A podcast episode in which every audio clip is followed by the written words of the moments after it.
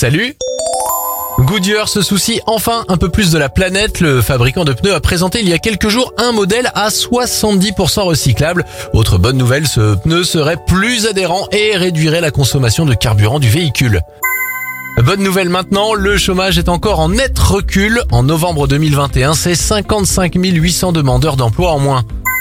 Enfin, bonne nouvelle dans la lutte contre le gaspillage en Californie. Depuis quelques jours, les supermarchés ne peuvent plus jeter les produits encore comestibles. Ils seront obligés d'en faire don aux banques alimentaires. C'était votre journal des bonnes nouvelles. Vous pouvez le retrouver maintenant en replay sur notre site internet et notre application Radioscoop.